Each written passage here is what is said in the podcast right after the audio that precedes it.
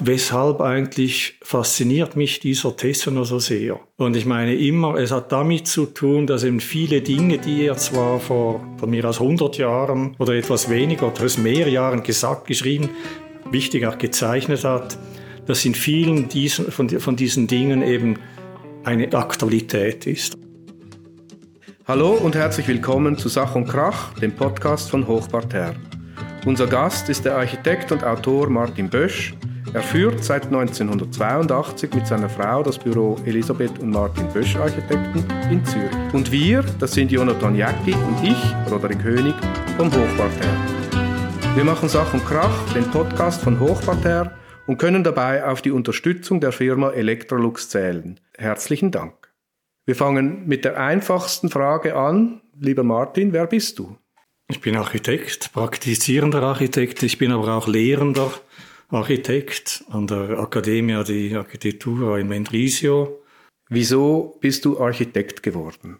Ich glaube, dass viele Dinge zufälligerweise geschehen. Wenn der Zufall anders zugeschlagen hätte und du nicht Architekt geworden wärst, was wärst du geworden? Mir ist immer wohl gewesen in der Architektur, trotz des Zufalls zu Beginn. Wenn nicht Architektur, vielleicht wäre ich irgendwo in der Musik hängen geblieben. In diesen Tagen erscheint ein umfangreiches Buch Heinrich Tessenow Annäherungen und ikonische Projekte in der Edition Hochparterre. Es gibt bereits ein paar Monographien zu dem deutschen Architekten Heinrich Tessenow. Was ist an deiner besonders? Die ersten Biografien, also die allererste 1976 von zwei Kunsthistorikern verfasst, war eine erste Zusammenfassung, was gibt es überhaupt vom Tessenau. Immer davon ausgehend, der Archivbestand ist mager, weil sein, sein Archiv Ende des Zweiten Weltkrieges in Berlin verbrannt ist. Die zweite, viel, viel umfassendere Arbeit 1991 war auch eine Dissertation von einem Architekten, der in die Forschung ging. Marco de Michelis, bis heute Standardwerk. Meine Arbeit hat über einen Zufall begonnen. Es gab irgendetwas, das mich gepackt hat, wenn man so will, oder fasziniert daran, ohne das genau schärfer formulieren zu können damals. Und das hat sich ausgeweitet und wurde dann irgendwann sozusagen zu einer erweiterten Schau, immer mit dem Blick des Architekten auf das Werk von Heinrich Tessenau. Also was ist an dem Buch anders als zum Beispiel an dem Michaelis-Buch? Dem Michaelis-Buch ist eine, wir sagen, systematische Aufarbeitung. Dieses neue Buch ist auch eine etwas andere Sicht auf, den, auf Tessenow. Eben, ich bin praktizierender Architekt und lehrender Architekt. Das Buch ist gemacht von Architekten mit den Mitteln des Architekten für Architekten. Das heißt, es ist ein Buch, wo auch sehr viele Projekte sehr anschaulich gemacht werden, viele Pläne, darum auch das große Format des Buches. Also sozusagen ein Buch, das irgendwie anregen soll und auf dem Tisch des Architekten liegen beim Praktizieren. Wie ist das Buch aufgebaut? Eine naheliegende Ordnung wäre gewesen, das chronologisch zu tun. Aber es gibt diese bereits 1976, äh, 76 1991, Marco de Michelis. Ich habe Tessenow anders kennengelernt. Ich bin ein Quereinsteiger. Ich habe nicht im, schon im, im, Studium gehört von Tessenow, das kleine Haus und das große Haus, sondern ich bin über diese Ruinen eingestiegen. Als Quereinsteiger nicht vor irgendwie geformt, habe ich den Tessenow auch anders wahrgenommen. Und sozusagen es war eine wichtige Entdeckung, wie reich das Werk von Tessenow ist. Es war durchaus ein Ziel mit der Ausstellung, mit dem Buch, das Bild von Tessenow in den Köpfen von der Leute, der Betrachter, der Leser und so weiter zu verändern, ein anderes Bild von Tessenow da zu geben. Und entsprechend war die Ausstellung und ist das Buch auch thematisch strukturiert. Die Ausstellung war, gab es drei Themen. Das eine selbstverständlich das Haus, also im Kapitel das große Haus und das kleine Haus. Ein ganz anderes wichtiges Kapitel Tessenow Bauen in der Landschaft. Ich denke da an das Haus Böhler zum Beispiel. Bauen in den Bergen, bauen am Meer, bauen im Wald. Und dann eine Betonung auch das Thema Projekte für die Stadt. Ich habe diese Grundstruktur auch ins Buch übernommen, selbstverständlich dort erweitert um einen längeren, längeren äh, Teil zu Beginn, Annäherungen. Und das Buch heißt auch, die, auch die Ausstellung Heinrich Tessener, Punkt, Annäherungen und ikonische Projekte. Fürs Buch hast du 33 Autoren aus ganz Europa eingeladen, einen Essay zu schreiben.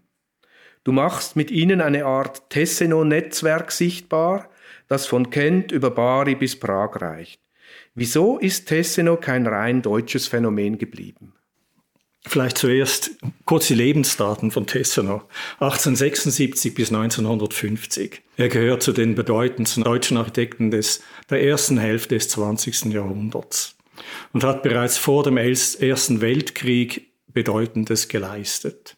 Nach dem Krieg ging Tessenor vergessen. Seine Überlegungen, ich spreche jetzt nicht nur vom kleinen Haus, sondern seine städtebaulichen Überlegungen, die einen ganz wichtigen Teil in seinem Werk einnehmen und in seinem Denken, die fanden kein Echo. Er ging vergessen. Und ich beschreibe Tesno immer als eine deutsch-italienische Geschichte. Und darum gibt es das Buch auch in Deutsch und einmal in, in, einer italienischen Fassung. Und zwar, weil Tesseno Ende der 60er Jahre, Anfang der 70er Jahre in, nicht in Deutschland wiederentdeckt worden ist, sondern in Italien. Und zwar nicht als, nur als eine historische Figur, das sicher auch, Teil der Geschichte, aber auch, weil er offenbar, auch wenn er von der, aus der ersten Hälfte des letzten Jahrhunderts kommt, weil er Wesentliches gedacht und gesagt und geschrieben und gezeichnet hat, worin damals diese italienischen Architekten eine Aktualität sahen.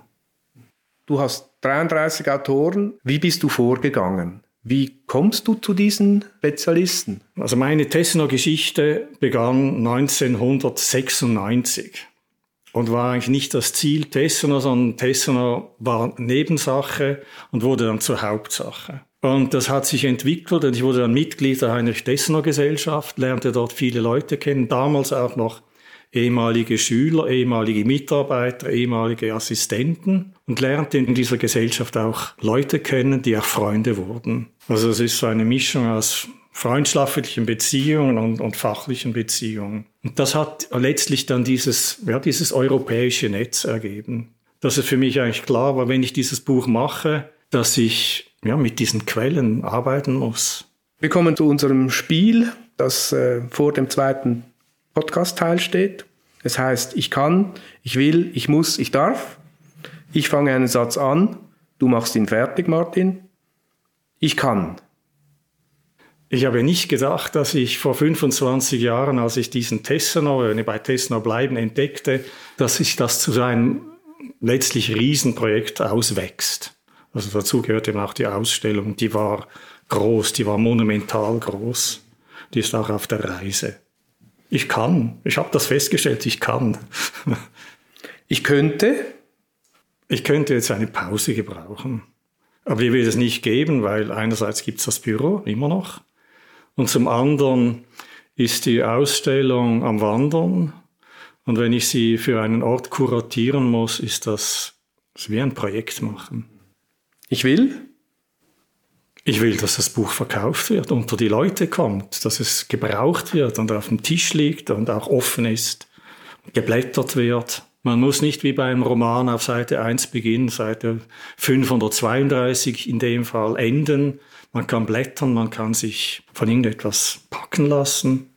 Ich möchte? Wenn ich etwas möchte, dann ist es, dass die Ausstellung noch etwas wandert und dass dieses Ausstellungsgut, das sicherlich im nächsten Frühjahr in Dortmund gezeigt wird, dass ich es nachher nicht in die Mulde werfen muss. Und es geht um ganz vieles. Es geht um 100 Modelle und, und es geht um archäologische Fundstücke, es geht um gerettete Fragmente und damit ein Stück weit auch um viel Wissen.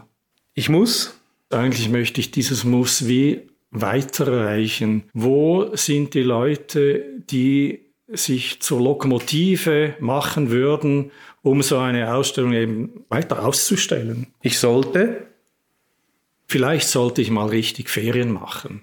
Ich darf? Ich habe häufig Mühe mit dem Wort dürfen. Ich würde? Ich würde, wenn ich könnte, auch noch eine englische Fassung machen vom Buch. Die wurde nämlich immer wieder angefragt. Und dann musste ich eben erklären, es ist eine deutsch-italienische Geschichte. Die letzte Frage, ich werde. Ich werde, ich, übers ich setze das um, ich würde mich freuen, wenn dieses Buch auch dazu anregt, also nicht, ein, nicht nur auf dem Tisch des praktizierenden Architekten liegen, sondern auch anregen würde zu weiteren Forschungen und Bohrungen und weiteren Fragestellungen. Wir kommen zum zweiten Teil. Heinrich Tessenow ist 1950 in Berlin gestorben. Ein Jahr später wirst du geboren. Wo bist du mit Tessenow bzw. seinem Werk zum ersten Mal in Berührung gekommen? 1996 wollten meine Frau und ich, Elisabeth Bösch und ich, eine Reise nach Euralil machen, um ein, das letzte Werk von Rem Koolhaas zu besichtigen, von dem ich größte Zweifel habe, wie gut es ist. Das war eine Klammerbemerkung. Und dann gab es Wenige Tage zuvor, bevor vor der Abreise, war in der Neuen Zürcher Zeitung ein Artikel über Wilhelm Wagenfeld, eine Ausstellung im Grassi-Museum in Leipzig. Tessenow kannten wir praktisch nicht, Wagenfeld hingegen sehr gut. Und dann war es für uns klar, das ist die Gelegenheit, Wagenfeld in einer umfassenderen Form zu sehen. Also gehen wir nach Leipzig. Wenn man nach Leipzig geht, geht man auch, macht man die Pflichtreise, die Pflichtwahlfahrt nach Dessau, selbstverständlich. Haben wir relativ kurz gemacht und nach Dresden. In Dresden gibt es das sagen wir, übliche Programm. Und dazu gehört auch Hellerau, selbstverständlich. Und wir wussten, es muss dort in der Nähe eine Schule geben, von der ein ikonisches Bild überlebt hat. Wir wollten die Schule sehen, wir wussten nichts über Zustand und wo, wir fanden sie. Und was wir fanden, waren Ruinen, bewachte Ruinen, unzugängliche Ruinen. Es ist uns trotzdem gelungen, also in dieses Gelände einzudringen, ungesehen. Und, und dort begann alles. Also wenn ich dann das Wort Schock benutze. Es ist völlig übertrieben, völlig dramatisch, so war das ja nicht, aber es hat beschäftigt, zu sehen, lesen zu können, dass kurz vorher dort noch mehr gewesen ist. Und das war vielleicht das auslösende Moment. Und dann kamen wieder die Zufälle. Am nächsten Sta Tag standen wir vor dem, jeder kennt den Fürstenzug. Ich drehe mich um, hinter mir sehe ich eine Bronzetafel, Sächsisches Denkmalamt. Man kann es ja mal versuchen. Sind wir rein, dann weitergeführt worden, weitergeführt bis zu einem Herrn, der dann leicht schmunzelte und sagte, ja, vor zehn Jahren war schon mal ein Herr hier, Marco Di Michelis, ein Mailänder, er hat die gleichen Fragen gestellt, ich kann nur die gleichen Antworten geben. Wir haben nichts. Aber wir haben die Adresse von einem ehemaligen Schüler von dieser Schule. Es war ein Internat. Dann habe ich die Adresse gekriegt und später war ich dann ein zweites Mal in Dresden bei diesem Herrn. Dann kriegte ich wenig Geschichten von ihm, aber Adressen von ehemaligen Landesschülern, Adressen von späteren Napola-Schülern, nachher wurde es eine, 33 Regimewechsel. Das gleiche Gebäude, die gleiche Architektur. Zuerst Reformschule, dann Napola-Schule. Die, die Leute habe ich kontaktiert mit hunderten, damals noch handgeschriebenen Briefen. Sie haben ihre Anekdoten äh, erzählt und geschrieben. Die haben ihre Fotoalben geöffnet, mir Fotos geschickt, wo immer ein Schulkamerad im Vordergrund ist, aber im Hintergrund etwas Haus, Gebäude, Anlage. Und so ergab das ein ein Mosaik mit vielen weißen Flecken natürlich, Lücken. Und dann ist es wie wenn man in ein stilles Wasser, ein Teich, einen Stein wirft. Dann gibt es die ersten Kreise, dann gibt es die über zweiten Kreise, Überlagerungen. Und so hat sich diese Tessner-Geschichte geweitet. Du hast letztes Jahr für das Teatro dell'Architettura der Accademia in Mendrisio eine große, tolle Ausstellung zu Tesseno recherchiert, kuratiert und auch gestaltet. Dieses Jahr erscheint ein Buch mit über 500 Seiten, 1300 Bildern und Plänen. Ich weiß, dass du auch Tesseno Möbel sammelst und andere Fundstücke hast. Woher kommt diese obsessive Leidenschaft für Tesseno? Ich habe immer Mühe gehabt, weshalb eigentlich fasziniert mich dieser Tessiner so sehr. Und ich meine immer, es hat damit zu tun, dass eben viele Dinge, die er zwar vor von mir aus 100 Jahren oder etwas weniger oder etwas mehr Jahren gesagt, geschrieben, wichtig auch gezeichnet hat, dass in vielen diesen, von, von diesen Dingen eben eine Aktualität ist. Eine Grundfrage bei ihm ist Kultur, Natur. Und dann, wenn man das runterbricht, Architektur, Natur, da wird die Natur schon etwas, sagen wir, konkreter. Also das ist etwas Grundsätzliches. Oder seine Fähigkeit, aus wenigem viel zu gewinnen. Hier muss ich vielleicht mal einflechten. Ich habe in meinem Studium die Gelegenheit gehabt, ein Jahr bei Luigi Snozzi zu studieren und ein Jahr bei Aldo van Eyck. Zwei sehr gegensätzliche Architekten und Denkweisen, um die ich heute noch viele Jahre später unglaublich froh bin, weil beide haben mir mehrfach verholfen, diesen Tessonor genauer zu lesen und zu verstehen. Wenn wir von der Erfahrung von Eyck ausgehen, dann sind es vielleicht so diese, gibt diese berühmten, so, ja nicht Wortspiele, ähm, wenn man von Twin-Phenomena spricht oder so much from so little, so little from so much oder Space in between, dann erkenne ich diese Themen eben bei Tessino. Wenn ich diese Notze-Erfahrung dazu nehme, dann hat mir die sicher verholfen, die Projekte für die Stadt von Tessino ich mache mal in Klammern eine Bemerkung. Tessono ist der Architekt vom kleinen Haus. Das ist er. Das bleibt ein wichtiger Teil seiner, seines Werkes, seiner Bedeutung. Zum Beispiel beim Eingang zu einem Haus. Wie macht man den? Und freundlich ist ein Wort, das Tessono selber verwendet, immer wieder mal. Dass ein Haus einen freundlichen Eingang hat. Das ist so ein, eine, vielleicht eine Kleinigkeit, aber ich denke, ganz vielen Häusern würde es gut tun, sie kriegten einen freundlichen Eingang.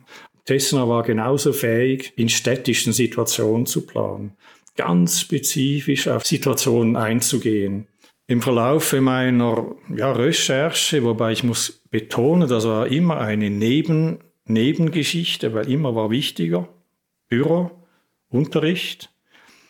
Trotzdem hat sich da Material kumuliert und Wissen, ich musste mir die Frage stellen, was geschieht mit diesem Wissen, mit diesem Material und mit diesen Verbindungen mit Leuten und so weiter. Wenn ich nichts mache, versickert das. Wenn ich das nicht will, muss ich etwas machen. Und wenn ich etwas machen will oder muss oder muss oder will, dann muss ich es machen, solange ich in einer Institution bin.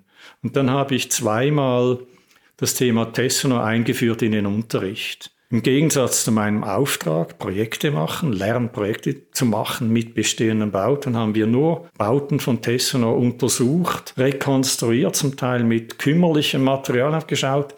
Wie viel, wenn ich da insistierend dabei bleibe, wie viel kann ich daraus ziehen? Immer mit dem Ziel höchstmögliche Glaubwürdigkeit. Und daraus sind, ist sehr viel Material entstanden, zum einen. Und zum anderen, und das ist das wesentlich, denke ich, haben die Studierenden im größeren, kleineren Maßstab wesentliche Erfahrungen gemacht. Und das geht ja hier nicht um eine Stilfrage. Es geht um Prinzipien. Es geht um eine Haltung. Und vielleicht ist es das, was mich auch, soll ich mal sagen, ich will ja nicht zu so persönlich werden, aber die Haltungsfrage hat mich fasziniert an diesem Tessenow. Dann kommen wir zur letzten Frage. Wie möchtest du gebaut haben? Wenn ich eben nicht zurückschaue, sondern vorwärts schaue, dann würde ich gerne in Projekten bewusster, gezielter mit den Prinzipien Tessenows arbeiten. Und zwar nochmals, es ist nicht eine Stilfrage, sondern es geht um Grundfragen. Die Tauglichkeit von, seinem, von seiner Denkweise und Arbeitsweise an Projekten sozusagen prüfen. Wir kommen zum Schluss. Herzlichen Dank, Martin Bösch fürs Mitmachen. Herzlichen Dank an Electrolux für die Unterstützung unseres Podcasts. Herzlichen Dank euch allen fürs Zuhören und bis zum nächsten Mal bei Sach und Krach.